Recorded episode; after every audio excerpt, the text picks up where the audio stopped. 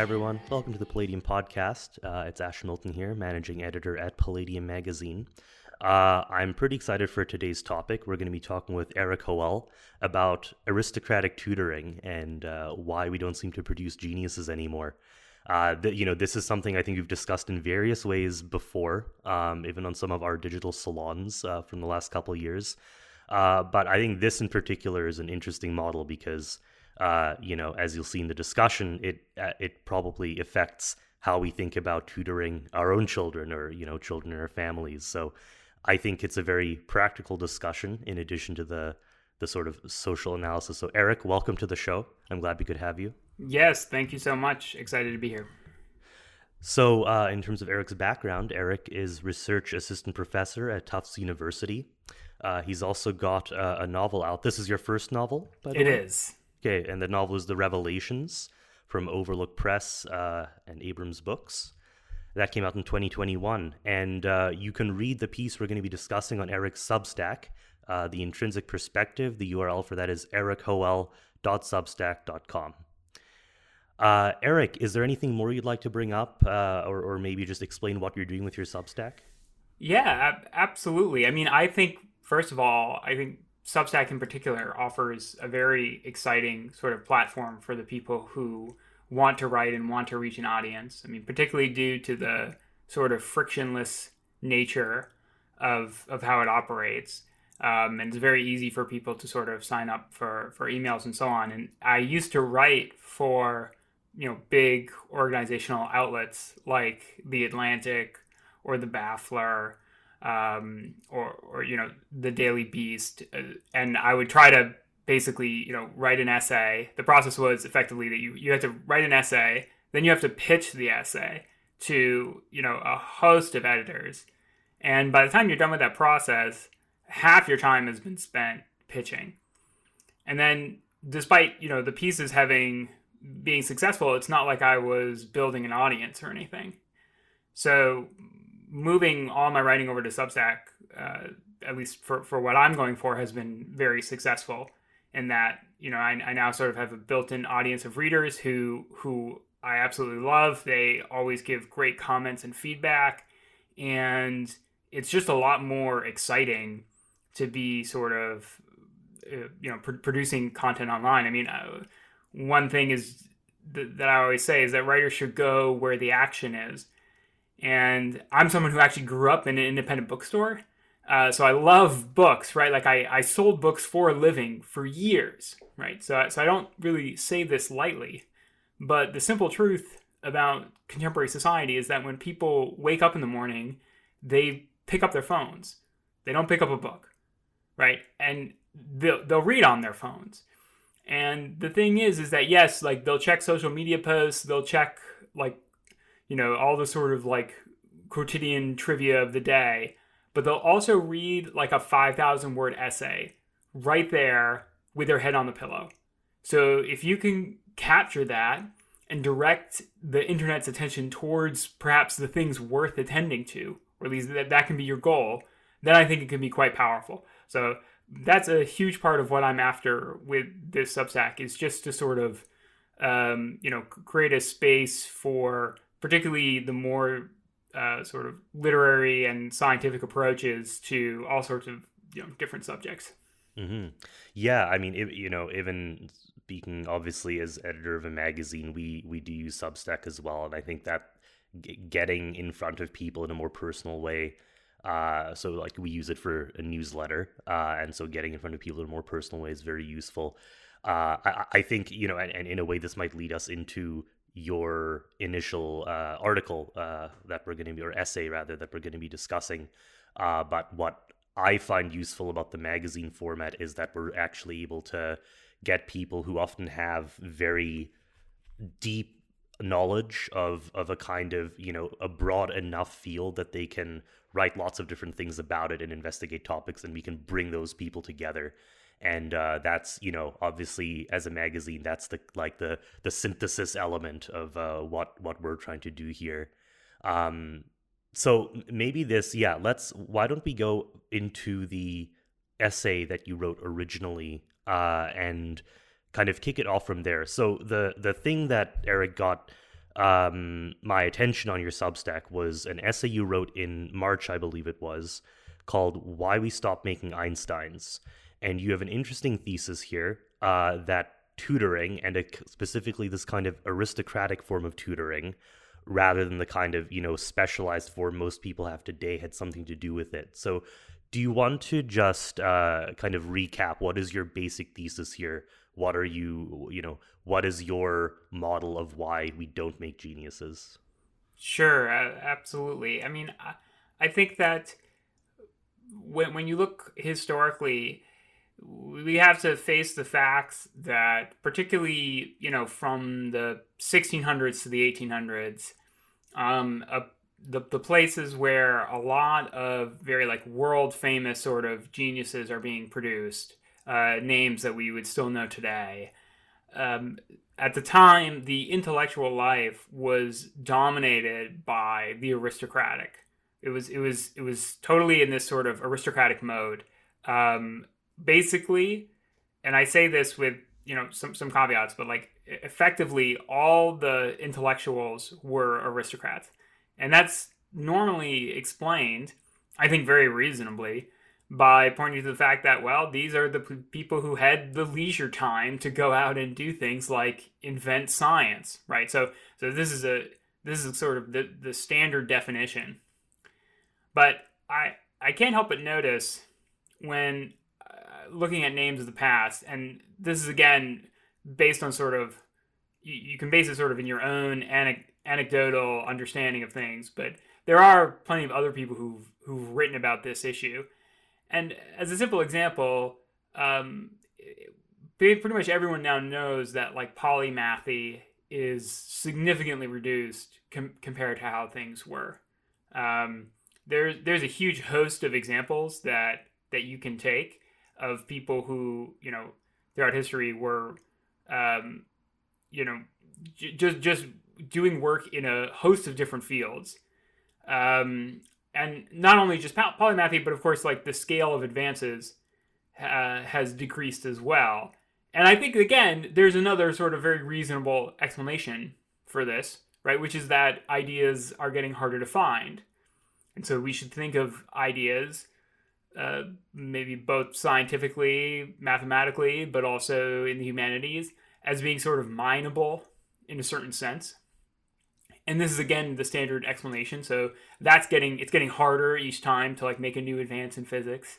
And so of course we would see less, you know, Einsteins or or or less Newtons or you know less of any sort of really big name that that we want to give. Um, and so again, I think that there are th- th- these positions are all reasonable. But my, my question is, when I went to go write this essay, was is there sort of a third factor that people really are not paying attention to or, or haven't considered? And I think the reason I would consider that is that just to put my cards on the table, I'm not really a genetic determinist. And I think that there's a certain it's, it's not that I don't think that, that that genes matter or any of these things, but I think that there's a a certain sort of hyper rigorous sort of genetic determinism that's very popular, particularly popular online, of people who think that you know effectively parenting has no effect on children, that education effectively has no effect on children, and that children are basically these hardwired you know creatures and whatever the final outcome is that's what the final outcome will be. And we're all kind of living under this illusion. And they're basing these sort of claims off of you know very uh, maybe not questionable studies but but oftentimes sort of the level the level of rigor and analysis and reproducibility that people demand of other things suddenly like don't apply to say whether or not IQ continuously scales with you know uh, salary or something like that, and whether how to what degree is IQ genetic and things like that. And so it's not that I and so be, because I'm I think that actually education can matter and does matter. Um, I begin to wonder whether or not there was really significant historical differences between the education of people that nowadays basically everyone would consider universally to be a genius. In the in the essay itself, I use the example of Bertrand Russell, you know, who won the Nobel Prize in literature he was also invented Russell's paradox, which is basically the liar's paradox, but in set theory. And he his work kicks off the beginnings of the the earth shaking, uh, you know, work work of someone like Gödel. Um, he's he's he's one of the best, most brilliant philosophers and mathematicians of the age. And he was, you know, heavily tutored. Uh, he didn't attend regular school. He was heavily tutored because he was he was an aristocrat. And Bertrand Russell, by the way, is I'm forgetting what his exact dates are, but probably late 1800s to I don't know 1950 or, or 1960 when he when he dies. Um, and he's sort of one of the last aristocrats, right? You can um, and and but but he's such sort of a, a great genius, and his his domain spans so much. And he also wrote a brilliant autobiography that where he sort of details his his life, and then he talks, of course, about his his many tutors and his governesses and you know all these people were basically raising him and taking care of him. Yeah, and he's it, like one of the last, I guess, in being raised in this Victorian mode of education where there was still a lot of room for the the kind of aristocratic tutoring that it sounds like you're uh, trying to center on here. Um, like my, I mean, I'd be interested to hear. My sense is that part of the distinction, right? Today, you look at tutoring and it's sort of people pitching systems of learning. Um, and my sense is that this the traditional form is, uh, you know, without overstating it, a little more art than science in, in the way it's approached. It's it's like you okay, t- just take someone who has clearly achieved a lot of progress in a certain field and have them teach their methods or their way of thinking to students and you know it's it's like not really overthought beyond that, or or at least the mode of teaching is sort of left to the person who has demonstrated that they understand their field very well. Um, it's not that universalizable outside of that particular context. Do do you think that's about that's a correct way of looking at that mode of tutoring?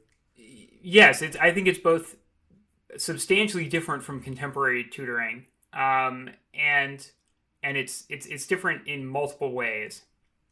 So one one one way is that it's it's not teaching to a test, so it's not based on measurables, right? It's it's not like uh, Bertrand Russell's tutors were trying to you know keep him at the same you know grade level, and they were just homeschooling him out of a textbook. That is absolutely not at all what was happening. Uh, a completely different approach. It, it's kind of like the ideal approach of like um, you know imagine that you're a you're a young mathematician or a young scientist and you want to get a child super interested and knowledgeable about these fields that you're super interested and knowledgeable about. Like how would you go about doing that? Forgetting everything about that they're going to get tested forgetting everything about grades forgetting everything like that. Um, and we, we can recognize that this is a relatively ideal situation. I mean like who who among us does not feel that maybe if we had been given, you know, a host of, of tutors and governesses teaching us multiple languages as we were growing up, that we wouldn't at least, you know, that we, that we wouldn't like sort of objectively come across as as more intelligent than we than we currently are. And uh, and I think that that's quite reasonable. And when when you look at how they used to do this tutoring, I mean, as you said, it's often expert based. So like some, one of Russell's tutors was Lord Kelvin's uh, uh, student, like like graduate student, right? So like like that Kelvin, like Kelvin, right? So and also note Lord Kelvin, right? Like another right, aristocrat. Another aristocrat. And, uh, and and and so you can just imagine this would be like if if if your child was being tutored by one of the by one of the bright graduate students from one of the best physics labs you know in the country and and they're and they're not being like trained for the SATs or prep for the physics AP test. They're just having like long, interesting conversations about physics and going over basic basic physics notation, and they're just like teaching them. Um, and I think that we we all recognize that this would be like completely ideal, but of course. The problem is that this this isn't scalable, right? It's a it's a totally unequal form of education um, like viciously uh, un- unequal, right? I mean, there's there's absolutely no way that you could provide the host. I think I give an example of, of Marcus Marcus Aurelius, uh, the the Roman emperor who had like 17 tutors growing up, right? and there's there's no way we can provide 17 tutors, right? And he's like he's he's he's one of the best emperors, right? He's he's incredibly wise. He's he's also a great philosopher, right? Great statesman, great great warrior, right? So he, and you know, again, you can say times were were, were very different, uh, like very obviously, but perhaps sort of this this mode of education played a significant role in what many of these people were able to to accomplish and we've simply sort of lost it today by having tutoring being only something that you do for like the SATs. Right. Well, and I guess to be clear, right, the reason, you know, I, I, could see people being like, oh, well, today, though, you know, those tutors, each one could have like a YouTube channel or, you know, Coursera courses. And so they could do, but that that's not actually what's going on, right? It, it's, it's that relationship between two people who know each other in real life, who know each other well, or sort of, you know, master and student terms, but very familiar terms. Like there, there's a two way relationship there, and that's the thing that makes it unscalable, and why it, you know, my my sense is that the the online professor model or whatever can it, that is not the same thing as aristocratic tutoring, even if you know people sometimes try and brand it as this this replacement of the old educational paradigm. But it's it's might be digital but it's still sort of mass education and by nature of the medium it's standardized right? It's like at best maybe you have a few private members of your thing that you have a more personal relationship with but that even that then you're still working with like classroom level populations. Um there's the fact that it depends on this two-way relationship that's the limiting factor on scaling this to some kind of huge level. Yeah and i'm, I'm i want to say I'm, I'm pro people trying to maybe think about how, how to do like a, a startup you know where maybe you do start off doing stuff that's way more elite and one-on-one and you figure out some way to try to scale that. But i i think in general like you're absolutely correct the social aspect of of of particularly like aristocratic tutoring is is really what's missing. Like Bertrand Russell is not just hanging out with kids his own age, um, right? He, he's he's hanging out with Lord Kelvin's graduate student, and these are the people that he's he's spending significant time with. So, um, you know, I, I I think that there's there's very good reasons to think that these th- this sort of unreplicable experience that is, is really very difficult to to achieve today. Um, there's good reason to think that it was highly influential to, to all these people, and uh, so yeah, so, so so I think, but but I think if you look at contemporary tutoring, what you immediately notice is that it's it's totally based towards the test. And by the way, I've had tutors contact me, um, you know, since the publication of this because it sort of went viral, uh, and say, I've been tutoring for 15 years. I tutor the children of the elites. In 15 years, one to two people have ever asked me to do anything that might look like aristocratic tutoring. Interesting. So, so we really just like do not seem to be doing this anymore. And it's sort of and and just to, to to make one more note, which is that this is backed up empirically in that it is well known in the education field that the strongest effects um, are based off of one-on-one individualized tutoring.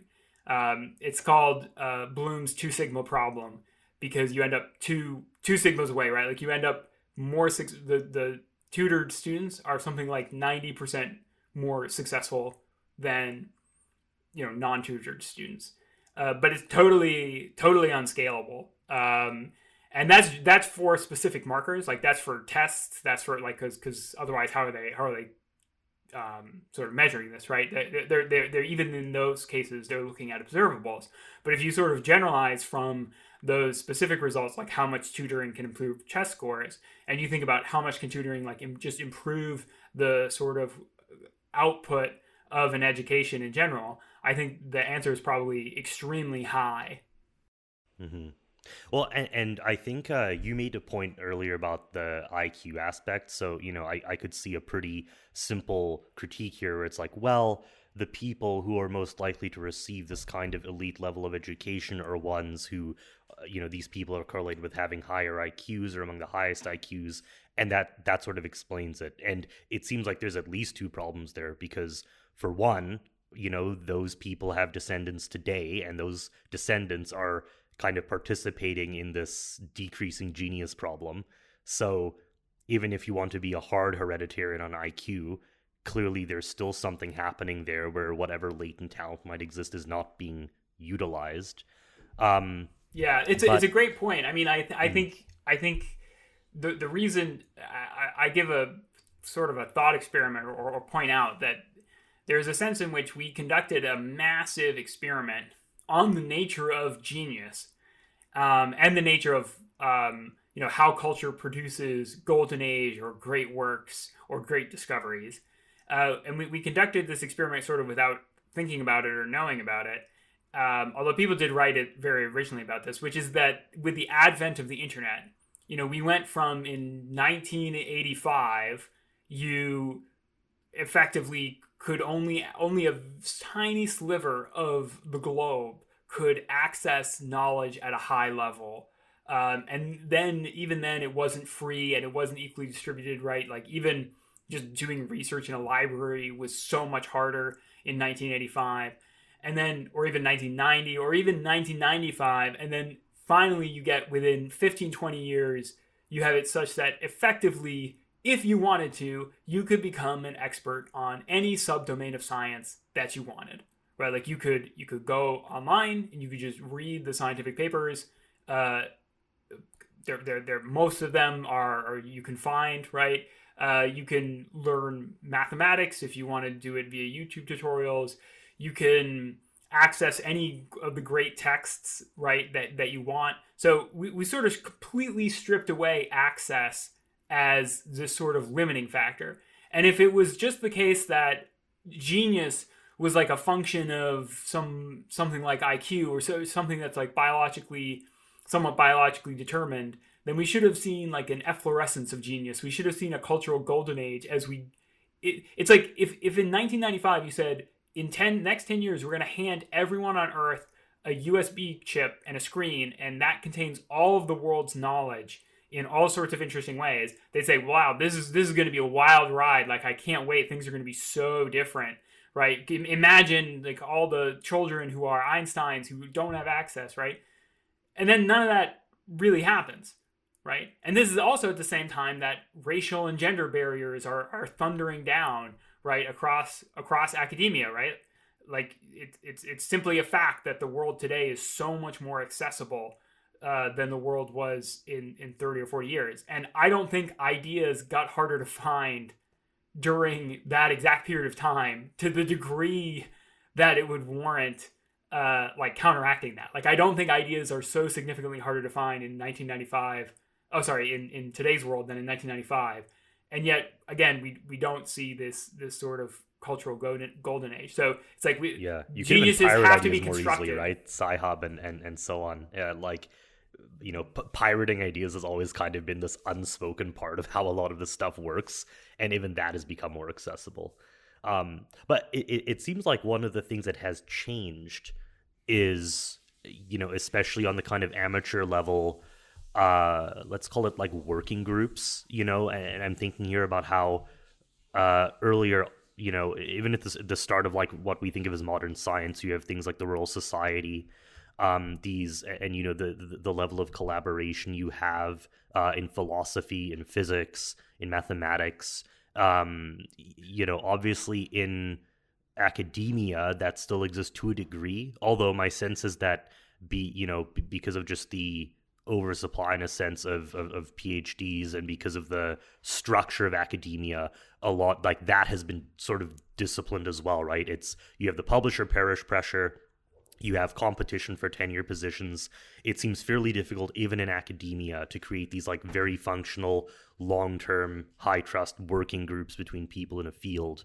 And then, you know, on on the amateur side of that, uh, people have access to a lot more information, but how many people now actually form the kinds of high level deep research groups you know th- there's some people in like computer science who who do this who i've seen um you know c- certain kinds of art but especially things like industrial science um that's super rare to see but even in in industry right I, I think there's this aspect of the industrial revolution even where you can see something similar to what you see in the hard sciences, where, uh, you know, like Edison's labs was an example of this, right? So you have Ford coming out of Edison's, um, you know, Edison's company, learning from Edison on a very personal level.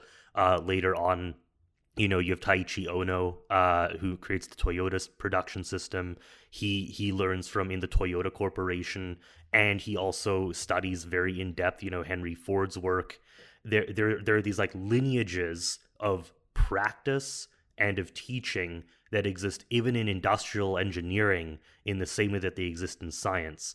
And you know from my perspective it seems like that kind of very long-term collaborative working group is extremely rare now, right? At least in the forms that they they existed in even in the early 20th century. Do yeah. do you sort I, of see the same thing I, here or I, I I agree. Like so just to give my own experience, I mean I, I was very lucky to be part of such a working group. I mean I spent my graduate days, I have a PhD in neuroscience, and I spent my graduate days working very closely with uh, Giulio Tononi who's one of the world's leading neuroscientists. And we were working on what's called integrated information theory, which is mm. the first sort of formal mathematical theory of consciousness. Um, and I, I, was there for, you know, five and a half years. And um, certainly one of the things that it taught me was how to think because I saw thinking. I actually saw it occurring. Um, and that is something that most people don't get to see extremely high level thought occurring and they don't get to see examples of that and they don't get to participate in that. And that was an absolutely incredible um, experience in terms of the amount of sort of influence it, it had on me and my own thoughts about how to construct theories and how to say something interesting. Um, and and and you're absolutely right that the graduate school system is one of the last vestiges of the tutoring system. Um, and I think we'll, we'll probably get to this later, but if you look across education, it used to even be that even formal schools would be consist mostly of tutors. Mm-hmm. So um, you have well, this. Like, why don't we elaborate line. on that now? Can, can, can you dig into that a bit? Um, yeah, absolutely. like it's, about? it's even it's even it, it's hard to understate how predominant or awash with tutoring culture was um, like if you take someone like Newton, you know, who who grows up poor, and Newton's an interesting case because um, I have not really been able to figure out what he was doing before he was before he was twelve, but he wasn't in regular school, so perhaps he was being homeschooled. Um, but um, he goes to basically a somewhat regular school from like 12 to 16, 17. And then when he's 16, 17, he goes over to um, Cambridge. And at the time, the Cambridge system, there were no lectures lectured had ceased to exist, and the only thing that existed were tutors who worked who worked with the students one on one. and so the entire system was tutoring based. Um, and I mean that's that's astounding, right? Like imagine a college now where you go to and every class is the the class size is one, right? Like it, it's completely unimaginable in today's world, right? Like Harvard's average class size is still like twelve or thirteen, but that's that's really sort of you know jiggling the numbers because the really big classes are are hundreds of people, right? So you just you just cannot get this experience anymore, and so so like education itself was was changing. So you know if if someone looked at Newton um, and said, well, they you know th- this person was poor, so they weren't an aristocrat, and they're one of the great geniuses. So doesn't this contradict the theory? It's like well look at what was going on in the culture all around them. And that's that every, almost everything was based off of tutoring. Many of these geniuses made their living tutoring people right? So the, the there's so much tutoring going on it's like almost it's like almost like a joke right? Like these people you're not are... going to write about it you're not going to point it out necessarily because it's just part like you, pe- people aren't going to recount the curriculum from their grade 5 math class because why would you right? People basically know what you learned there it's, yeah, it's, it's commonplace. And I think it's and then and then also there's the case of governesses who were even more popular with the aristocracy than than, than tutors were. And we don't even count governesses as tutors, but of course they were, right? Um, they were often there teaching the, the child languages, or you know, at the time, what was considered sort of the more feminine arts. Um, but those are all very intellectual things, right? Languages, music, this sort of thing. Um, and so, should we think of governesses as providing something like the elementary level of education, and tutors you know, the kind of academic tutors you're talking about as the higher education. Yeah, is, precisely. That's what mm. that's what I think is is the best model. Although, of course, the governesses in terms of languages, you know, they would often last until the child was you know ten or or so on, or or even older. But um, you know, if if if if you're looking historically as well, you you see you you even see cases where you know a lot of people have heard of the grand tour which is when the european aristocrats would go around and they'd sample the different cultures and they and they'd uh and they'd sort of partake of the local scene. And it was something that basically all the young aristocrats did. And i didn't know this before writing the piece but when i was when i was investigating it i found out that it was tradition among the grand tour that it, there's a chaperone and the chaperone of the chaperone of the the young aristocrat. And the chaperone was a tutor always a tutor. Like generally their tutor like the person who who has been with them but occasionally some people would have to like hire an outside tutor and then the tutor would take them on the grand tour.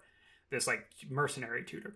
So um if you if you think about like how you know uh, unremarked upon um how, how sort of unremarked upon this sort of thing is i think it indicates that they were living in sort of a very different society particularly uh, on, on sort of the upper echelon. Because again i think there's no there's no hiding that this is this is unfair. I mean i sort of had a debate with myself about whether or not to try to make it sound slightly more more fair in the hopes that people would sort of attempt it in the future uh, by calling it something like slow tutoring rather than right. like aristocratic tutoring. But, but I figured to just be it's honest. Not quite. Yeah, yeah. It's well, and this is something that I think um, it's it's kind of a problem when we think about how knowledge, even how wealth is is generated, because and I would even say that this is a, a way of maybe critiquing like some of the biases on the hard hereditarian side. It's like families don't work in these you know hard one or the other models right? No no high iq family is just letting their kids run around unschooled all day long. Uh you know they're they're usually putting even more effort into you know bringing up their children in a certain way. Um and you know we we actually uh it should be published by the time this episode comes out. One one recent piece we've done is looking at the uh chinese uh jinshi families so the families that you know they they had uh, imperial bureaucrats who had passed the you know these high level Confucian imperial exams, and there's this interesting thing that you see in China that um, you know these families even after modernization happened, these families would sort of outcompete the general public. And in the Maoist era, they get persecuted heavily, and their property gets confiscated. But then in the reform period, they they are now like today outpacing the general population again and it's hard to say why you know you can kind of give like social and hereditary accounts of why that is but definitely one of the things that we know ex- happens in those families and happened traditionally is that you know it wasn't a nuclear family it was effectively a clan level you know group and and and so the cultural practice was to kind of identify talent in among children in the rising generation and effectively divert resources to those children and you know and, and obviously people might see this as unfair in a certain way but it it allowed those families to endure you know for for centuries sometimes.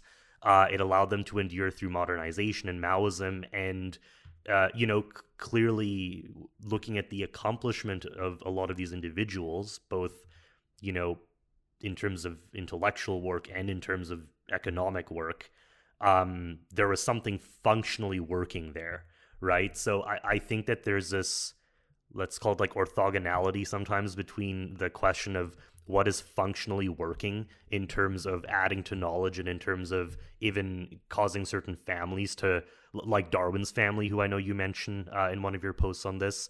Like Darwin's great grandfather is already involved with you know these sort of early Enlightenment scientific work.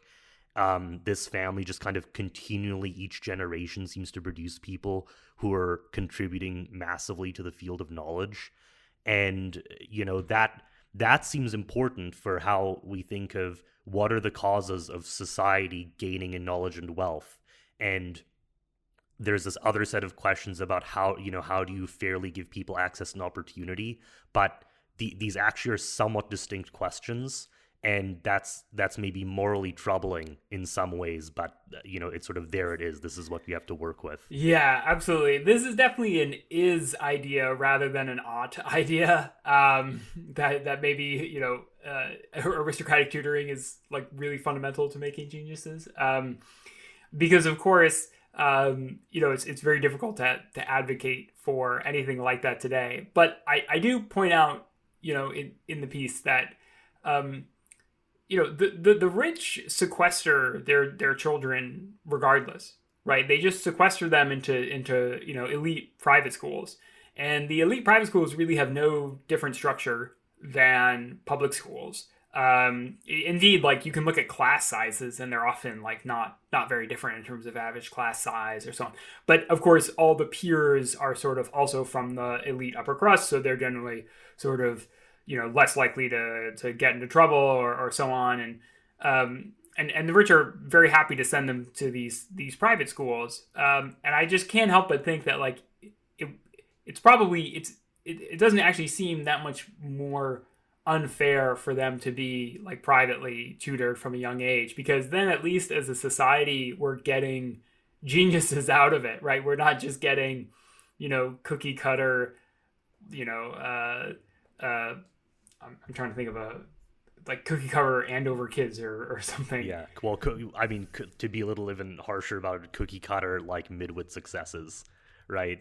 Like, like in, in a sense, when we're talking about contributing to knowledge, it's it's sort of inherent in that is someone is receiving this tutoring, but then you know breaking in a significant way from what they have just learned or yeah. challenging it in some important way and I think it's I think it's worth you know I kind of end on this uh, this this note of of what we really did was transform education into a system of mass production, and that is very important, right? Like it, it allows for aspects of democracy, for aspects of uh, equality that you could never get if you kept education as this artisanal process, but the simple truth is is that mass produced things sometimes just aren't as good as things that are made by hand right? They they're they're, they're not as beautiful they're not as elegant they're not as well put together you know? Like it's like you know a standard office chair versus like a chair that your you know your grandfather made by hand which was going to still be around in another 100 years right? Um and so similarly i mean i think that there's a very real sense in which our current intellectuals are effectively these like mass produced cheaper versions of of old school aristocrats. And um and, and these aristocrats would like if they were somehow you know brought into the modern day and and updated with all the knowledge and so on that they would need right? So you have this huge knowledge gap but like that they would like massively outcompete all these people. Um they would massively outcompete me right? They, they massively outcompete all of us because they they were just built different. I mean, that's what happens when you have amazing mathematicians teaching you math from the time you're six years old to the time you're 12 years old, one on one. Like, of course, you're going to be a great mathematician. Right. It'd be interesting to take someone who, you know, a, a Darwin or someone really accomplished in those fields and throw them into some completely new field of knowledge like computer science and sort of tell them, oh, okay, we're not going to tell you how we learn the stuff in our society. You go in and, like, figure out how you're going to learn what goes on here and then, like, you know, see what you get out of it in, in two years or something. And, you know, it, it presumably what they would do if they're operating on the, the tutoring script is like okay i'm going to find all the most successful you know people doing uh, computer science work and i'm going to sit there and talk to them for like you know ho- however long until i understand what they're doing. And um, it's uh, that that's i mean obviously again these kinds of mass courses are very popular now but that's still a very different thing. You know and i think computation is interesting. You know, we we actually published recently a piece on this topic where um, computer science seems to be in this this interesting stage in its development where kind of you know 98% of people going into it are now learning coding and and doing research in in a fairly familiar format and you can find these like weird projects on the side where it's like oh we're going to go back to empowering the user uh, or or we're we're gonna avoid the screens and we're gonna do you know kind of old school card you, you know computing. Eh, there but they're these weird tiny projects right? And so it's like the the paradigm has been established and it's fairly hard to see at this point how you can push paradigm changes. Whereas in you know in, in the 80s and 90s paradigm changes seem to be happening fairly often uh, in in computer science. So I, I mean i'd be interested to hear i don't know if you use the paradigm change concept a lot and how you think about this stuff but do you, do you sort of think that basically we do not see those as much and and that's kind of the same like that's the same thing kind of as the the decreasing geniuses problem where knowledge doesn't update effectively? Yeah it's it's tough because like obviously there are multiple factors going on here. Like I, I you would have to be completely naive to not say that there's at least some sense in which ideas were easier to find in the past um, i think the argument that ideas are harder to find now uh, to some degree, like again, just to some degree, just almost has to be true. Certainly, if you think about scientific knowledge, um, it seems as if there's sort of a set of really interesting facts or hypotheses, and like no one can reinvent the theory of of evolution by natural selection, right? Like we're just not really to get something that magnificent and explanatory because that's it's true right? Like that's that's that's really how things work. I mean there's all sorts of details that need to be filled in but like at the broadest perspective darwin was right. And um and and, and similarly you know for, for for einstein's physics and so on. But at the same time um it, it could very well be the case that, that it's more open than one thinks and additionally it seems very suspicious to me that we see a similar decline um, of of genius outside fields that seem what might say directly mineable. Like who is a living uh, equal to Tolstoy? And and I don't mean in terms of like his ob- the objective aesthetics of Tolstoy somehow being better. I mean like who is that famous? Like like what writer is so is inspiring um, Gandhi's nonviolence movements and Martin Luther King, all all of that stuff um, owes direct homage to Tolstoy's work. Um, you know, Tolstoy was a huge one of the early proponents of pacifism and true Christianity, and he had enormous intellectual influence. And he died at the time of his death. You know, it was a it was a national mourning, right? Um, this is in 1910, I think, that he dies. So um, you know he's being chased by like the paparazzi trying to get away on get away from his wife on a train that's when that's when he died um but he, you know if, if you think about like like if, if jonathan franzen maybe the world's you know most successful contemporary sort of literary novelist let's let's use him as an example and uh, and i like jonathan franzen's work right this is not a dig at jonathan franzen at all but there is no sense in which if jonathan franzen died it would be equivalent to tolstoy dying right? Um, and it seems as if like fiction just doesn't seem sort of mineable in the same way. Um, to to me, like it seems as if like this is a this is a field in which there shouldn't necessarily have to be a decline like that.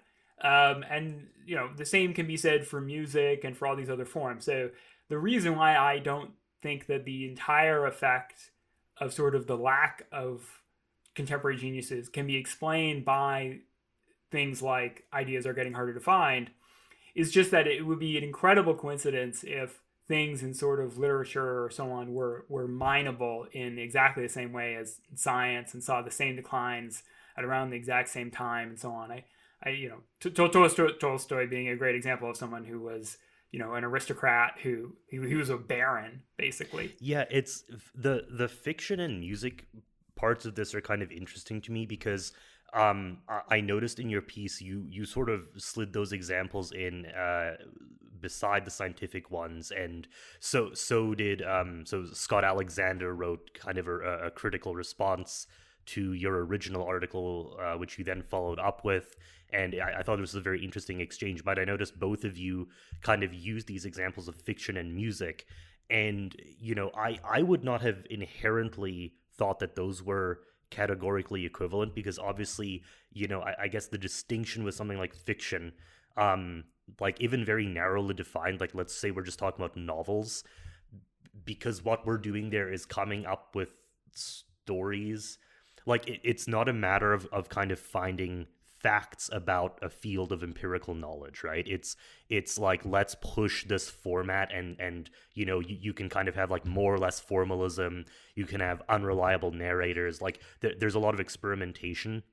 And maybe maybe it's um it's possible for you know that to get exhausted and become kind of less interesting over time. But you see what i mean right? It, it's not kind of this empirical fact finding thing. So is um that but that might be an argument for why it is this kind of genius quality that we're looking at because like if, if you thought that the problem was simply that um there you know the kind of discoverable empirical knowledge was running out then uh, and i think right this is the argument that scott made well in in music uh, personalized tutoring with geniuses is still an extremely common practice uh, and yet yeah it, that's I, I, think that that's untrue. right and, and uh, do, you want, just want to explain yeah. your your disagreement there uh, briefly? Yeah well i mean so o- overall i mean my my my disagreements with scott are is that one um, i think tutoring was more common than he seems to seems to think it is. And um,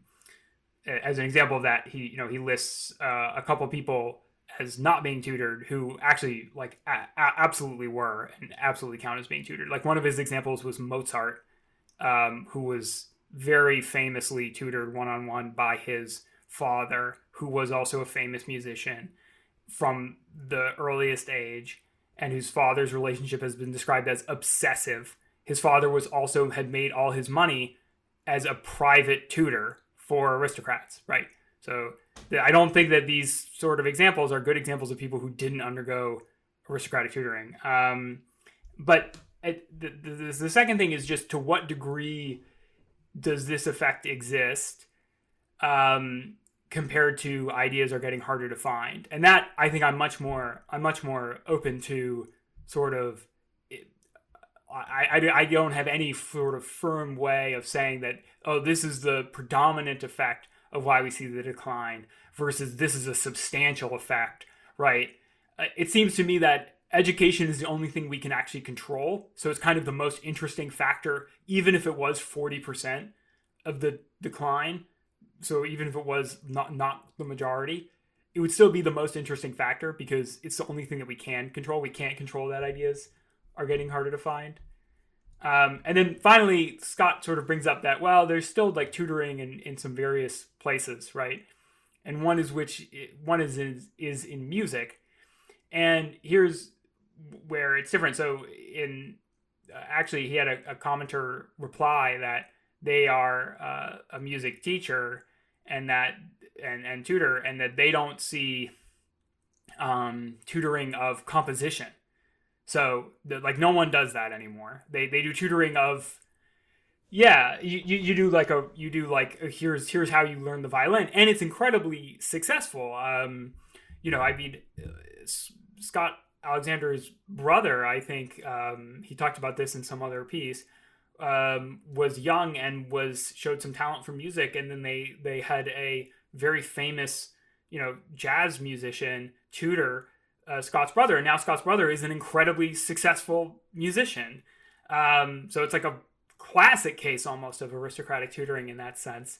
Um, and I think Scott thinks that that's perhaps common um, or much common enough that it should sort of counteract uh, this. And and I really don't think that that's true. I think that there are only a couple fields in which you really still see various serious tutoring about sort of pushing the boundaries and those are cases like chess, right? So every world champion in chess is tutored you know, by one-on-one people, um, and chess has been guess what breaking breaking boundaries consistently historically, right? So Magnus Carlsen is the best chess player who's ever lived. He would wipe the floor with Kasparov. You know, he'd he'd wipe the floor with like Bobby Fischer would be a joke a joke next to, to Magnus Carlsen, right?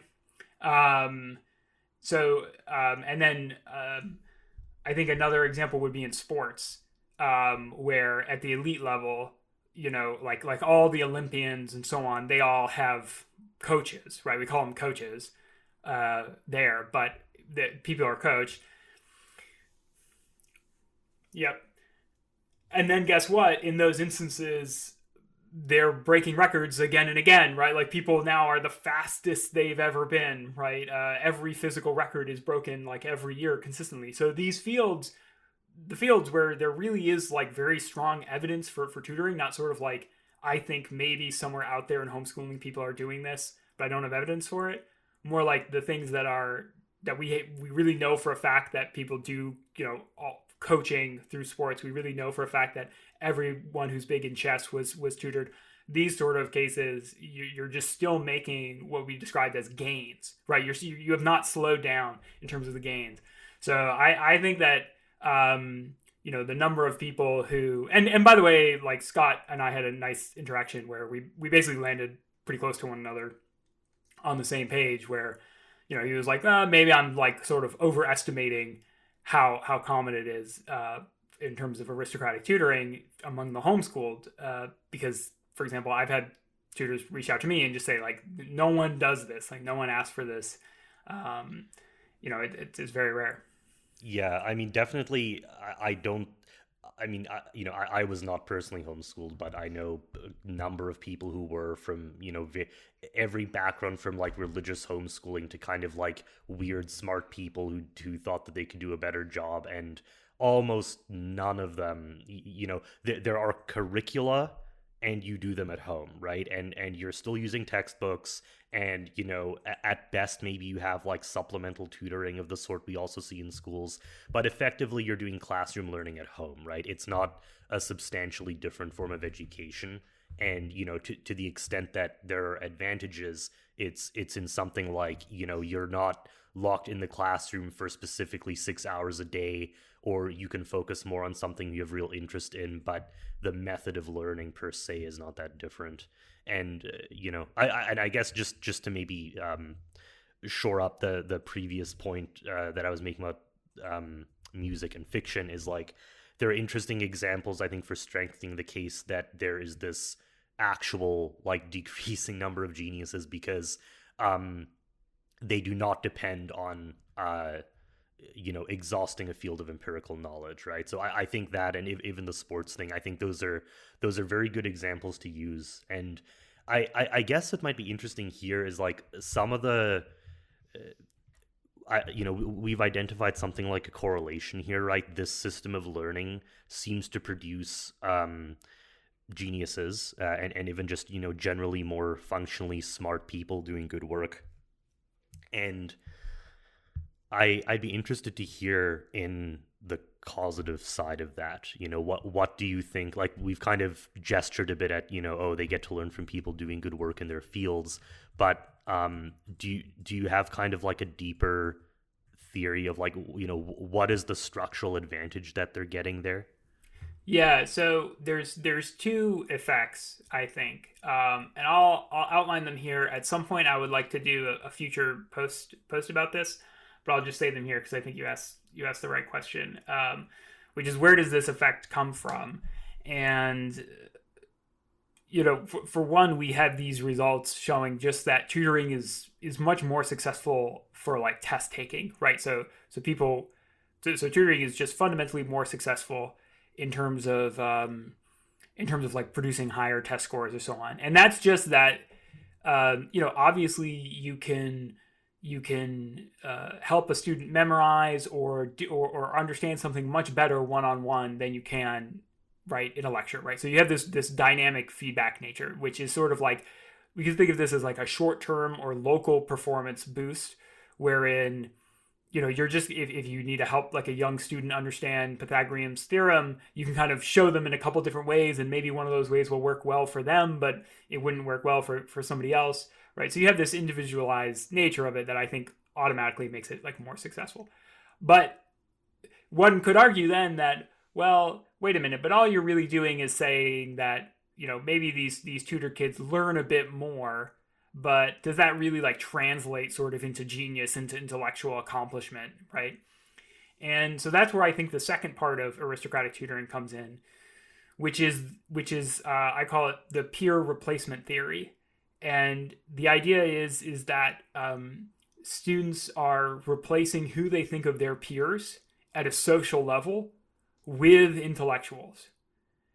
And it, it's making intellectual life social for them. It's, it's meshing them in part of this intellectual world. People who read a lot of books when they're young experience something like this because they think of the authors as, as some form of peers.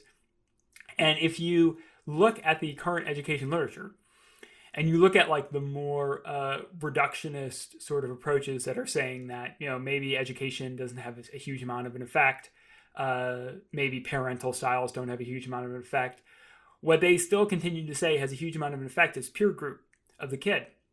So right if your kid is kind of hanging out in a bad crowd when they're 10 that translates into sort of lifelong uh, issues because um, it's just for something about the peer group is super important for for for kids and learning. And so i think that what's happening with aristocratic tutoring and what we don't do now uh, like at a really deep level like why it's good at producing geniuses not just like people who are you know know more about physics or something right?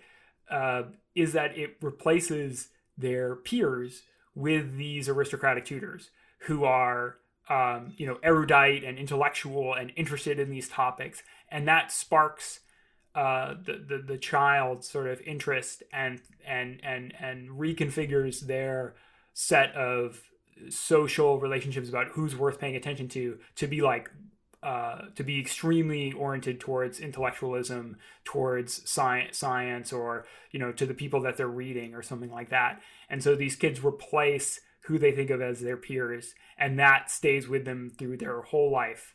So that seems interesting, even for thinking about how knowledge advances, because you know you're mentioning that books create an equivalent of this kind of, but there's something that I notice with, um, like the effect where you learn where you read great books by people you don't really meet is that it's very easy to fall into this sort of romanticism or this cult of the author, right? And and you know the I guess a famous example of this, right, is the way that um, people in the Renaissance and the early modern era used to read the you know the Greek and Roman classics, right? Like there were these great masters who couldn't really be equaled, but in in the case where it's actually a personal relationship, I think it it's not just that they're a peer, but I think it also concretizes the idea that the student can surpass the teacher, right? Because I mean, that's sort of right the the the apex, right, of having the successful student is that they actually surpass you in your work. And it, it, to to give an example of this, uh, as you were mentioning Russell earlier, uh, it seems like it would be Wittgenstein, right? Because Wittgenstein comes in you know writes his tractatus and then you know self refutes his tractatus and all, all of this but the relationship with russell is interesting because they're they are peers and they give each other a lot of support but i think very clearly wittgenstein and russell i think even sort of see wittgenstein as having thoroughly surpassed the previous generation of philosophers right? And and he he he gets brought into the university almost in this you know this like wink and a nudge like pseudo defense of his work that he's already written. And and you know they it's it's it's clearly being he's being brought in because of the social respect that his mentors had for him but then also the recognition that he seemed to have like in some sense broken past or you know created a new paradigm for for doing the same kind of work. And if if that social element allows new ideas to be updating knowledge like almost by definition is and this weird new idea forms outside and kind of breaks its way in somehow. And if what we're talking about here is people doing work together then the the sort of efficient cause of that has to be people recognizing you know rising geniuses i guess as having done that right and integrating their work and being like yes this is a good advancement and you know just on a social level it seems more likely that people with these very personal bonds of mutual respect are going to be more open to integrating those ideas than you know academics in a modern environment where it's viewed as competition for jobs and prestige and there is really no personal relationship at all and maybe not even a professional relationship. Um, so that's an interesting yeah absolutely. I mean I, I I think the you're you're absolutely spot on. Uh, I think the most dangerous thing for an intellectual field is for it to stop being social. And we see this looking back that like like things were just taken extremely seriously and sort of intellectual life was not thought of as like this this thing that lives inside a bureaucracy the bureaucracy was totally in service of the intellectual life and as an example of that as a great example of that if we look at alfred north whitehead um, who um, who faked a grade for bertrand russell to so that bertrand russell would get a better scholarship uh, and get the scholarship than this other kid who tested higher than him.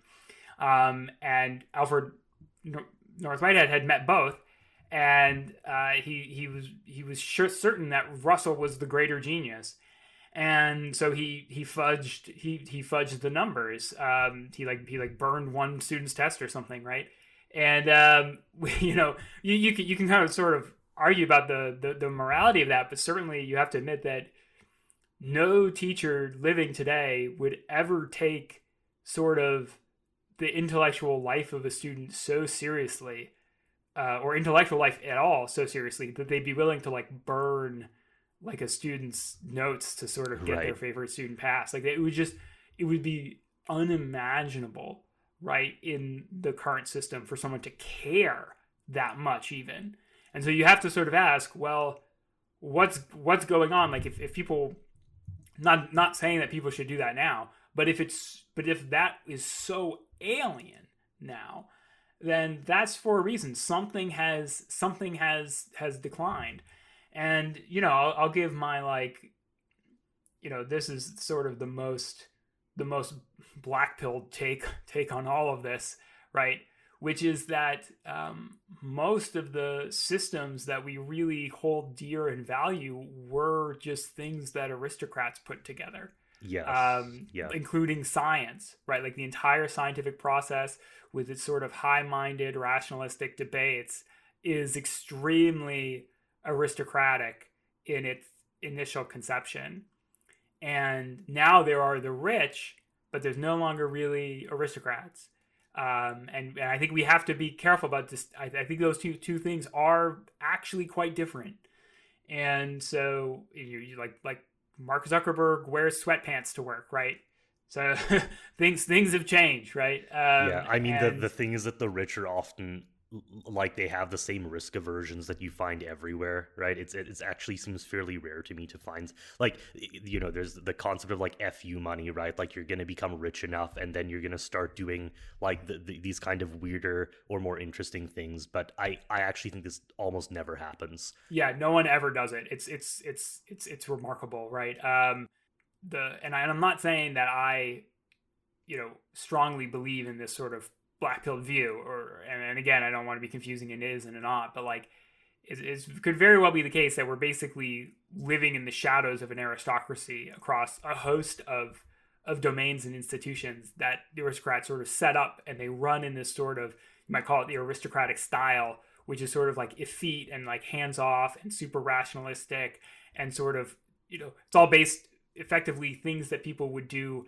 like at fancy dinner parties right? And right yeah like because you're you actually have that sense right where a lot of the way a lot of this works is that people are doing work and then it's almost like uh, you know maybe i'm pushing it a little bit but you do this work because you know the next time you come to your your royal society dinner or something you want to be able to like give a really cool account of uh, the the thing you've been working on right? Yeah. That's it is social in that way right? In this very day-to-day familiar way. Absolutely. And i think that that carries on like into the sciences. I think that that's the function of conferences. And i think conferences are one reason why science continues to be really successful. I mean i i i would bet that if you looked at fields of sort of inquiry like broadly and you looked at the ones that had a lot of sort of conferences like t- times where people are going to get together and have social interactions that they progress a lot quicker and with a lot more motivation because human beings are social creatures and, and we can't we can't really pretend otherwise um, and again, I don't really believe this sort of black pilled everything is just in the shadows of the aristocracy, but I think it's kind of interesting. I haven't really seen it articulated. Mm. It's uh, a provocative stance. Yeah. yeah. You you made this point about the conferences and i think it's an interesting one and i suspect it's probably true to a degree. That being said i mean you know i've attended conferences like this myself. I have you know friends in academia and it's the mode of these conferences definitely still seems to be professional colleagues let's call it right? Like that's the script people are following and you know i'm sure this varies sort of by field. It doesn't quite approach working group levels and it also does not approach this kind of you know you could call it aristocratic friendship sort of dynamic. And i'm interested to hear if there's any fields you know of that actually do keep a significant degree of this very social style of doing work. I actually think as as weird as this may sound i think that mathematics is probably still a case where people working particularly within specific subfields everybody knows everybody else people have interacted a lot. You don't think of mathematicians as the most social creatures, right? Which is why this sounds kind of paradoxical. Right. But um, people are very aware of mathematics is very much based around like who did what proof, right? And so people, it's extremely socially based, right? And then it also doesn't have large teams. I mean, more so now than it used to, but compared to biology or something, right? Um, not at all and so so I think that there are still sort of scientific disciplines wherein they they they remain sort of more tight knit and sort of um, can one might call it like um, I'm trying to think of a better term than tight knit, so, sort of like like clustered in a certain way um, socially. And so I, I think mathematics is a great example of that. And then mathematics is one of the few things that I would say it doesn't seem progress has slowed down as much compared to some other fields. And again, that's probably because you know the whole PhD system of working with someone and working through proofs and working very closely with an advisor and so on uh, keeps keeps things keeps things going. But I think that there's a real danger of sort of letting the bureaucracies of academia slip into bureaucratic mode and you know, and, and everything just becomes sort of in service of that. And we forget that the whole point of these these universities was to keep the life of the mind going, right? Is to provide a good place for them. Um, and it seems very much, you know, the the opposite now, where again, you just you would never think to to sort of try to rejig the system to to favor a student who you thought might make a serious intellectual contribution. Mm-hmm. Well, there's even a you know on the on the economic side of this, right? The the degree to which uh, if if you're a young academic, uh, you know you're you're you're often going to be in in this like financially precarious position and obviously lots of academics have to take other jobs and stuff like that especially when they're starting out which also means that it is now time wise hard to participate in like a lot of social life in in the academy so if you think of that as being the prime function of the academy, then uh, it's it's actually undermining the core purpose in a, in a sense. Now, obviously, there's there's a lot more demand, let's say, for those positions. So I I don't think that it's actually just a matter of like rejiggering this or that element of academic life. I it you know I'm I'm sort of suspicious usually that you can um, easily reform systems with that much political capital invested in maintaining the current state. Um, but that being said, for for people, and I do know people who you know participate in you know ver- various kinds of working groups of this kind um, in in different fields. It's it's I think it's good. I mean, sometimes this happens naturally, but having that social element be this very explicit concept of how these communities function seems important. Yeah, I, I agree. I mean, you know, and I, when I write about issues like this, I almost never, you know, want to end with some sort of recommendation because generally the the subjects are quite complex. Like with aristocratic tutoring, I certainly am not recommending that that, that people go out and do it or that uh, the world should be changed in such a way that people should do it more. But I do think that in some cases it might be worth pursuing. Like certainly writing this has changed how I think about my own children and their education. Um, and and I've seen sort of some ways in which people go about doing it because one of the main one of the main ways is of course you have a family member do it. Um, like Virginia Woolf is a great example of this. Again, famous novelist. She gets tutored in English literature by her father for for years and years, right? Um, in a very intense way. So um, you know, oftentimes it's the family members stepping in to do this, and this is still done very occasionally. Um, and the only case I really know of lately is Bryan Caplan, um, who is an education researcher and who uh, tutored his children uh, via homeschooling. And he made an interesting point, first of all, which is that um, no one no one in the college admission system cares what a kid was doing before ninth grade. It just doesn't show up. Like like their records don't matter. They don't get carried over. Colleges don't see them. So nothing that can impact the college's decision um, can occur before ninth grade. So you really do have complete freedom uh, as a parent prior to ninth grade. Um, and and he home homeschooled his his kids, and they were often doing very advanced coursework. And then you know, guess what? Uh, I, th- I, think they both ended up at Van- Vanderbilt. I think there there were twins that he was doing this with, and then they also have like their own economics podcast that they started when they were like teenagers, right? So like you could you can debate like okay that that's it's not Einstein, right? But that's that's incredibly successful, right? Like we would, we would, I'm sure many of us would love if our 17 year olds, you know, we're starting economics podcasts uh, rather than, you know, doing whatever 17 year olds do now. Mm-hmm. I, I think, um, maybe in the, this, cause we're kind of moving to the last section here of the discussion. And I think it would be interesting here to actually push a little bit on this shadow of the aristocracy idea. Um, I, I think it's sort of an, an interesting frame for this because, you know, there's there's definitely the sense I would say, right, that what we could think of as high modernity seems to be in the past, right? At, at least right now. And and you know what what is what is that time period? Maybe it's like 1850 to 1950. Um, I've heard people you know throw around 1973 is the year when everything stops working somehow. Um, so you can kind of move these years around, but there's definitely this period when the modern fields of knowledge and modern technology and modern institutions all seem to really explode and get built in this period of about a hundred years, and you know that's that's when we think of aristocracy here, we don't usually think of it as being you know a, a, a, modern or even a modernizing force.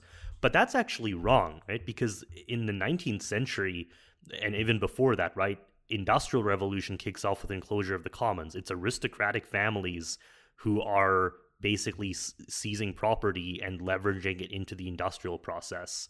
Um, you know, in we we kind of talked a bit about the IQ thing earlier. Uh, I I haven't looked at these deeply, but you know, you see these studies go around sometimes where oh IQ has been declining in the Western countries since the Victorian era, and you know people will throw around various theories about this, like is it is it the plastics or or you know these various things. But overall, there there seems to be this this general sense that like some like vital energy or something that that was creating the modern world has has sort of died down or maybe even died away. And i think that that's obviously that's something that's hard to study in a very quantitative sense. And so what i find interesting about your essay here and the the models you're putting forward is that it's actually getting us to look at a very measurable practice like maybe not quantitatively but at least you know socially you know dig up right? Dig up the letters from from mothers and from children you know? What are their daily lives like? I think it is something that we can we can try and like reconstruct fairly well uh, the degree to which that practice was going on. Um and and and i think you know you're right. It is it is this kind of it is this aristocratic practice. And so that implies that this there is this class which you know contributes disproportionately to building the modern world. And in fact a class we don't often think of as being you know maybe even think of them as being an anti-modern force. Um so so i think this is interesting. And i, I guess i i would be interested to hear first what do you think defines the social role of an aristocracy like if you have some broader idea of what that looks like and then uh, you know is does such an equivalent class even exist in our society Yeah, I, I would say we definitely don't have anything that resembled the aristocracy that was. Um, and a simple example of this, actually, that someone pointed out, right, was that when, when it comes to like why don't people do aristocratic tutoring with their kids anymore, uh, a big answer is just that, that that people will give, even when they're given the if you said, oh, here's the option to do it, is because the the the child wouldn't have sort of anyone to relate to. They would be so separated by their experiences um, that it's almost you could almost argue it's like cruel to a certain degree. Um, I don't think that that's quite true, but uh, but but one could kind of see how you could make an argument like that. Um, versus if you did aristocratic tutoring, you know, in 1700s, all the people that the, the kid is going to hang out with had the same method of education. It's a method so, of gaining like social status and acceptance, right? If, if you have the best tutors and if then you do the best work, uh, like they're it, it's it's uh, you know I, I hate to overuse the term legible but it's it's a recognized form of achievement in a social circle and you get rewarded for it in a very personal way yeah and i think that that's an example of like there's there are there are some you know classes of people in the contemporary world such that you know if you if you don't send your kids to philip philip exeter uh you know then uh, you know that, that that's sort of their their peer group. So there is like there is an upper class for certain uh, that's still around in America. I don't think anyone can can possibly deny that, but I don't think that there's really an aristocracy. And I think that you know, I mean, the aristocracy had some horrible aspects to it, right? Right, like absolutely horrible aspects to it. But it also had some some good aspects to it, and I think a lot of the institutions are set up in such a way that they mimic some of these these good aspects.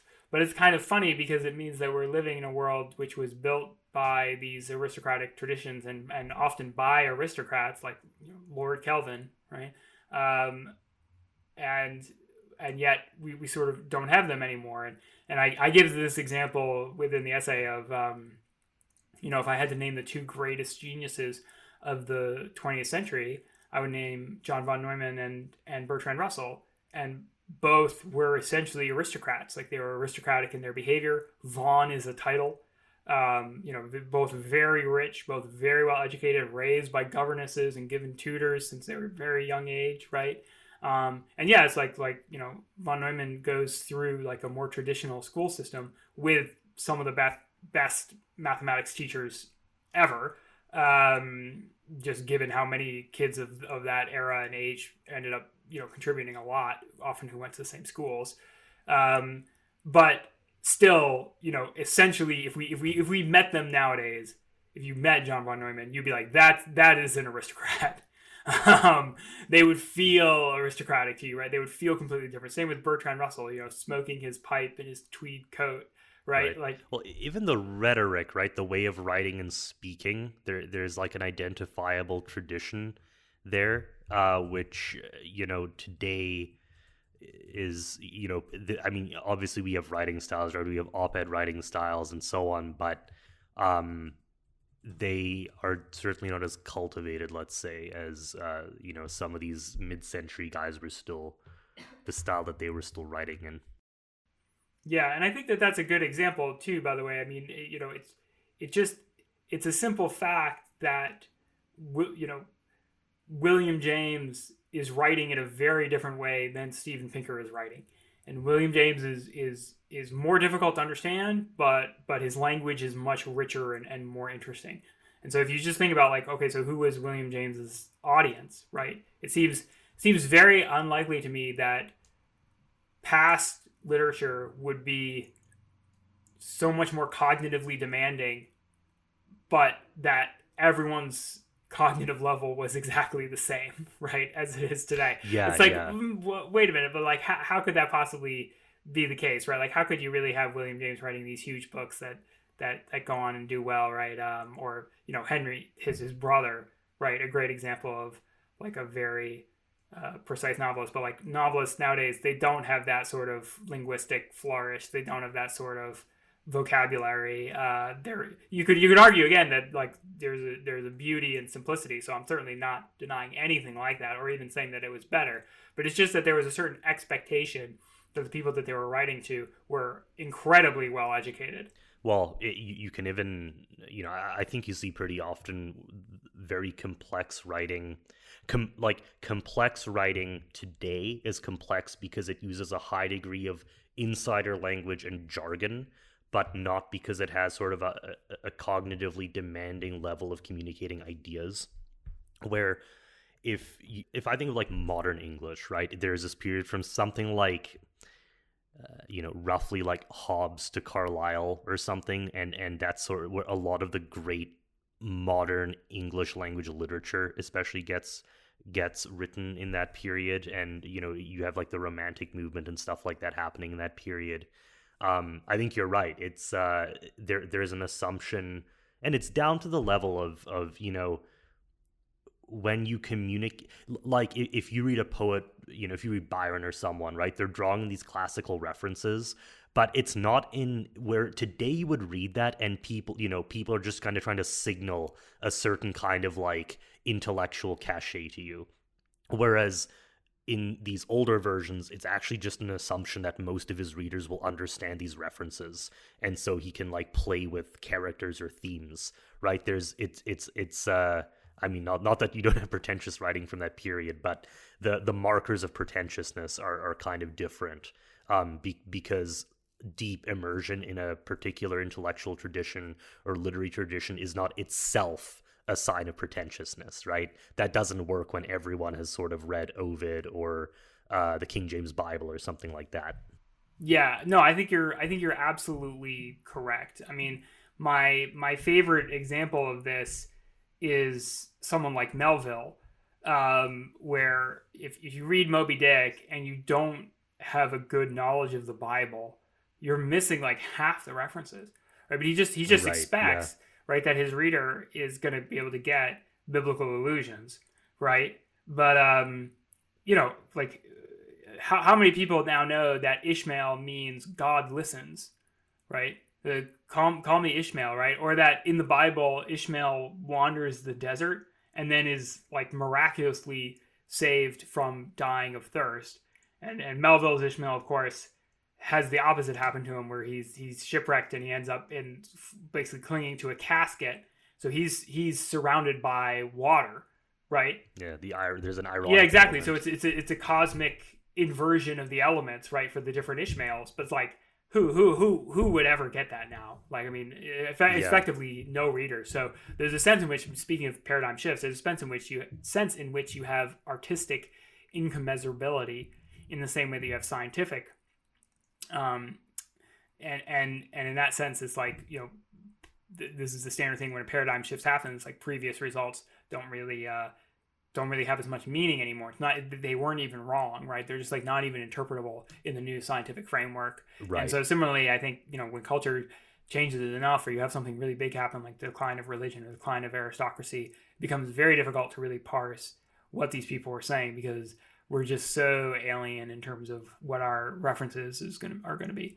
Well, and that seems like the you know because we were talking about like what are the causes here, passing on you know not just formal knowledge but that the tacit knowledge side of it seems to be one of the major causes of why that kind of relationship is going to be more fruitful. And you know i was using the industrial example earlier and i think that's that's actually in a way more than because in literature you know to use the moby dick example the king james bible or something like that is obviously something that people are still going to be learning in a fairly formalized way. But you look at industrial science right? And you know you read works written by some of the 20th century industrialists and they're they're they're talking about they're working on production lines or they're working in labs and the realizations they get they only come up with because they have this sort of deep familiarity with the process of uh, you know how textiles or how vehicles are produced. And they you know they, they would not have thought to do um, to, you know uh, oh let's let's just increase the scale or let's standardize these parts of the line. Like the, these are things you only learn uh, through practice right and you know I think earlier you were talking about um, things like you know how do you communicate an idea clearly or uh, what or, or, laboratory work, right? Uh, like early early laboratory work was so kind of unstandardized and wide ranging. You were only going to learn it by kind of apprenticing or at least by cooperating with people.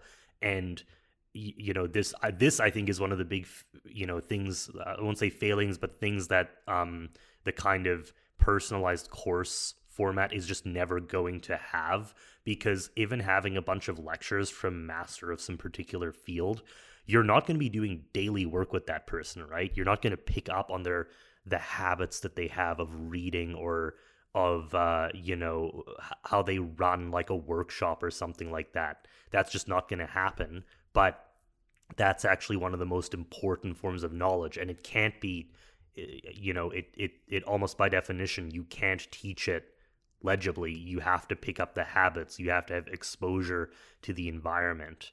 And uh, i mean i'd be interested to hear if you if that's kind of an aspect of this that you've been thinking about since writing the the yeah i think piece. that you know w- one thing that it strikes me is that there's still essentially reliance on aspects of tutoring when it comes to apprenticeships um, throughout the modern world and really where things get quite tough you people rely more and more on this sort of one-on-one relationships. And i think I go, just going back to what i think is the best example which is uh, graduate school which is one of the few times where like a young scientist will work with an older scientist and that's really where you're supposed to learn how to do science. You do not learn it in undergraduate. You learn it in graduate school. And you do that by spending significant periods of time with with a with a very good scientist. And so you learn their methods. You learn how they do things. You learn how papers are put together and this is you know what the entire enterprise is based on so i mean one thing that's to, to me that's that's interesting is sort of tracking down instances of tutoring in the modern world where we don't really think of it as tutoring but um, but but they, they they seem like they crop up more in places where you actually still really need to have some sort of uh, you know intellectual engine that's still running in order to advance this thing. Mm-hmm. I think um, you know just just maybe in ending this train of thought on on how all of this manifests in the the modern university you know one one i think of my favorite pieces that we have published on that cultural aspect is uh, a piece by our uh, a writer of our Saffron Huang called Harvard Creates Managers Instead of Elites, uh, also released in one of our print editions. Um, and, you know, w- one of the points of discussion that arose there is that in Harvard, you know, in elite universities, you still have a lot of people coming from families where, in p- terms of pure economics, right, in terms of familial wealth or something like that, they're wealthy enough where you could imagine families uh, structuring education differently, or or or even things like heirs not doing a normal career path, but just like leveraging, you know, try, trying to make their fortune in some unusual way. But what seems to happen, especially on the undergrad level, uh, is a, a, a conditioning into a familiar career path, right? So uh, you you have people go to conferences and you know they want to they come out wanting to work for McKinsey or Goldman Sachs or whoever even even when they don't need to right? And it's kind of like these are careers that one would think it's like someone who comes from a maybe a middle class or a, a working class family and wants to become wealthy that this is a career that sort of makes sense because you can make a lot of money. But what you in fact see is people from wealthy families also want those careers. And sort of the the takeaway there is like the the upper middle class values have in a weird way colonized the upper class you know from a bottom up direction. And that's a really weird and surprising scenario because you know being in the pressure cooker is not a pleasant experience. There's no inherent reason why you'd want to do that stuff. And yet kind of here here we seem to be. Um I mean, I'd like to hear your your thoughts on that, and I, would be interested to hear if you think it's possible to create like different, significantly different cultural spaces for people who don't actually want to participate in the you know the, the current model of of how yeah, education ab- and absolutely. Uh, I think that you know, one, we are in an age where there is going to be an opportunity at some point to construct some sort of next system of what education is going to look like. We we still have not sort of figured out um, the best usage of the internet. I know that we were saying that um, you know something like aristocratic tutoring is done sort of socially uh, but there's nothing that really necessarily prevents it from from being online um, and still one on one and so on. Um, and I think that at some point in the next 10 years, 20 years, the, the, the college bubble just has to burst. And speaking as someone who I do not actually teach students, um, I'm just, I'm a research professor but um, you know i mean i know many people who teach students and so on and they do speak of this malaise particularly malaise that occurred around covid. Um, and fr- frankly at this point kids you know k- kids are like not coming to classes or uh, just, just sort of like barely interacting. They're barely there. And you know there are also people who are paying $80000 a year to go to these uh, to these universities. So you have to think that at some point like the, the the bubble has to burst. But i've been thinking that the bubble has to burst for five to 10 years now right? So it's like it could go for another 30 years. Like who who who knows? But i do think at some point something has to come next. And i think what comes next is something much more individualized and i think that actually that will be a good mm. thing. Yeah i i generally uh i'm, I'm suspicious of the notion that a, uh, a thing that's kind of still as invested in as as our education system is going to just somehow collapse. I don't I, I think that it is actually just possible to have you know the the sort of apex predator in the environment be extremely terrible if if there's nothing better. And so that's you know personally i think it's more interesting to look at people who are actually trying to figure out um a different method that has actually structural competitive advantages um and i mean you know i i don't personally I can't point at anything that has really solved that problem yet. I I have definitely seen, you know, if I think of people who participate in functional working groups, I think you're right. Often there there is an online component. At least people meet online. Often they will publish stuff online. I do think that eventually what you see is people having to at minimum move a lot of that work into like a sort of private space, digital or otherwise. And honestly, at maximum co-locate, co-locate in the same cities and stuff. Like I, I do think uh, you know we haven't really touched on this in this uh, in this episode, but you know there's a geographic component to this where it's like London, Paris, Vienna, New York. You know, you you you Cambridge, right? Cambridge and Oxford. You get a lot of these people literally being long-term physical neighbors with each other. And uh, you know obviously that that has a huge social component to it. And i i personally suspect that the internet will not negate the need for that like very personal level of cooperation. Um but i think you're right. I, I haven't really seen anyone solve this problem yet no, uh, but but I do think that the, the internet has to be some sort of it, it is uh, something that breaks down gatekeeping. You know, like uh, uh, again, like I get so much more out of writing online in terms of the feedback and excitement. Just in the past, you know, I only started the intrinsic perspective like 10 months ago or something. Um, and you know, I get I get notes about it every day versus I published a book nationwide last year, right? and it, you know it was in every Barnes and Noble, right? But the amount of sort of feedback and excitement and interest that I got was nowhere close to that. Um, and so I think that that to me speaks to um, that you know if, if if you want to begin to break down some of these barriers, these gateways, right? Because of course with the book publishing, it all depends on this huge system of like agents and then editors and book reviewers and things have to come out at the right time and get the right profiles in the right magazines, you know, and so on.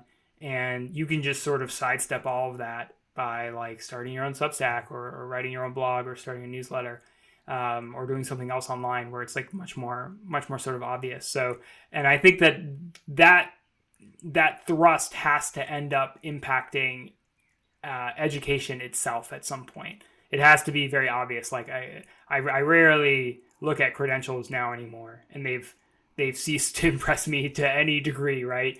Um, I just kind of want to see what you've done and what's interesting that you've said or thought about or written or or coded or what have you, what, whatever sort of whatever the field is. Yeah, no, I, I would definitely agree with that. You know, I, I sometimes say our a lot of our best pieces have been written by you know high school and college dropouts who just went to you know some weird part of the world and decided to write about what they saw. Uh, whereas you know I, I would get a similar piece from a very well credentialed person, and the thing is so overhedged and abstruse as to be basically useless for learning things from. So I, I definitely think that you know that that clarity and all these other aspects um, that's definitely the thing I look at as well. Um, well, I think we're uh, about at the end of our time here, Erik. But uh, I, this was a great discussion. I think we got through a lot here, uh, and I'm looking forward to seeing where you take uh, this and the other stuff you're looking at uh, in your writing. Yeah, absolutely. It was a, it was a lot of fun. Thank you so much. Okay. Uh, and thanks everyone for joining us. If you're interested in receiving our print editions, uh, which I refer to in the podcast, you can get that information at palladiummag.com slash subscribe. And uh, if you want to read Erik's uh, Substack or sign up for it, the URL for that is erikhoel.substack.com. Uh, thanks again, Eric, and we'll see you all next time. Bye bye for now.